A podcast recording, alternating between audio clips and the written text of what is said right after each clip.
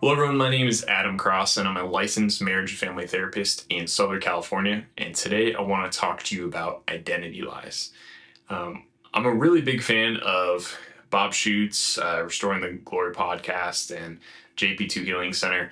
And uh, Bob Schuchts, in some of his books like Be Healed, Be Transformed, presents kind of a framework for how to understand mental health from a Catholic perspective. And one of the things he talks about are wounds, lies, and vows. And I'm not going to go into depth into that here on this video, but one of the things I really want to kind of touch upon within that is the lies.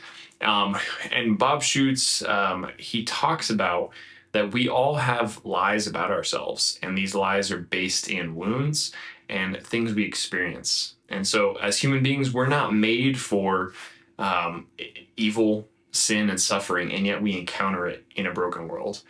And so when we do that, we actually form a negative conclusion about ourselves that is an identity lie. And so many of us can be living out of a place of identity lies. We experience something as a child um, and we form a conclusion about ourselves I am dumb. I am not enough. I am not loved. And we can go our entire lives without checking if that's true. And that lie, that belief could be deep seated in us, and it could actually be guiding our every decision and behavior on a regular basis. And there's so many examples of this happening. When I think of my first experience of anxiety, I think back to preschool. Um, I think back to um, not wanting to go to the first day of preschool and thinking, oh man, uh, I I don't want to be away from my grandma who lived with us at the time. I didn't want to be away from my my home. I don't want to do this, and I kind of mustered up the courage.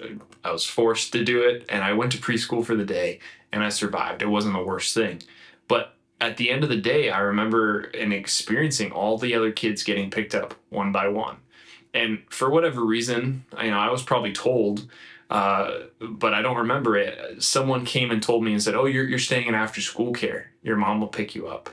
I remember experiencing this anxiety and asking, "Why is my mom going to come get me?" Now, my mom was working. She there's nothing malicious. She wasn't abandoning me, but like 4-year-old me was experiencing this as what did I not do, right? Or what did I do wrong? that I'm not getting picked up with all the when all the other kids get picked up, right? Why are their moms here and mine aren't?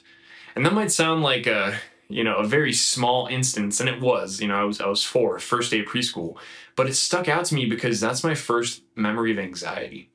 So when I unpack that, there are some identity lies that I had even at that early age. Maybe I wasn't good enough to get picked up, uh, like all the other kids. Right? So maybe I'm not good enough. Maybe I'm not loved. Maybe I'm not wanted. Again, all lies my parents had no intention of communicating that to me when I was four, right? I just went to preschool and, and I probably forgot that I was getting picked up, right, at a later time.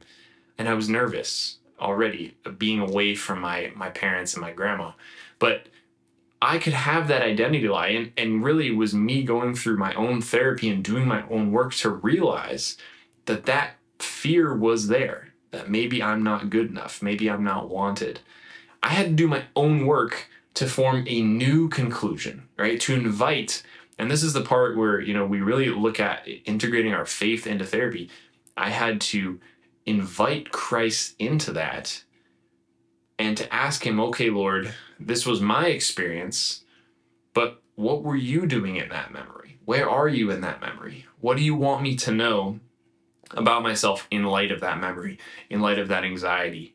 And when we take the time to do that, we're actually reframing and we're forming new conclusions as we reprocess old trauma and address those lies that we have about ourselves.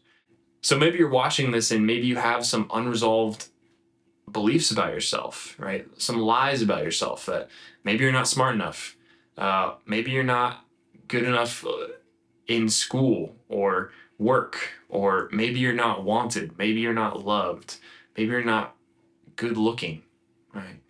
We can have all these identity lies that as we get older, they get pushed back into our brain. They're not at the forefront of our brain, but they're still making decisions for us. So we have to check the lies, right? What lies are you believing about yourself? Where did they come from? Right? And when we check the identity lies, we are able to embrace identity truths. And that's where the good news of the gospel comes in. That's where processing this in therapy, uh, talking about it in spiritual direction, it plays a big role because when we bring up a lie, when we expose something to be a lie, to be not true, we say it out loud to ourselves, to another person, I think I'm not smart, then there's this opportunity for truth to come into the room, right? For Christ to come into that. We can invite him into that. God, what do you believe about me in the face of this lie right, I have about myself? And identity lies can feel so true. They can feel like that's truth. But but we have to go a little bit deeper. We have to look at the bigger picture. Something can feel true, but that doesn't mean it is true. Right? What's the evidence? But also, is this helpful? Is it helpful for me to go my whole life thinking I'm not wanted? Is it helpful for me to go my whole life thinking I'm not smart enough? Right? If the evidence says otherwise. Is it helpful for me to be entertaining these negative thoughts? And if not, if it's not helpful, how can I change how I'm thinking to live in a, in a helpful and a better way? So it's super important to unpack our experiences, our trauma. Again, not just stuff that's been inflicted on us, like, oh, this person did this thing to me and this was hurtful, but our experiences where we have anxiety, where we encounter things that uh, our needs aren't met as children, right? So there's intentional trauma, but there's also unintentional trauma where we just experience a suffering in some way. And so it's important to process all of that, understand what conclusions did I make about myself um, as a child, and then what does God want to speak in the face of that identity lie and that trauma. So the last thing I'll say is this to kind of put it into perspective. If you stop taking math classes at second grade and you never learn multiplication, right? Uh, and then you're an adult and then you're trying to navigate the world without understanding how to multiply at all, there's going to be some serious obstacles in your way, right? So if we accept the truths or the seemingly truths about ourselves from our childhood uh, without ever questioning if that's true or not, without ever seeking to know more or go that extra step, right? Then we're going to have some serious obstacles to growing and to living as adults and living the way that Christ wants us to.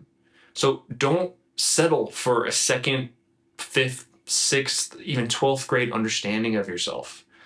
Continue to pursue that, that self awareness and a real relationship with yourself so that you're not living in the lies of this world, but you're living in the truth of Christ and who you are, right? So that you can truly live life to its fullest.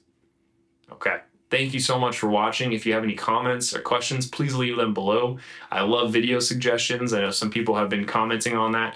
That is super helpful. So keep that up, and I will be making videos about uh, what you want to hear. So give this video a like and a subscribe, and uh, thanks, and God bless.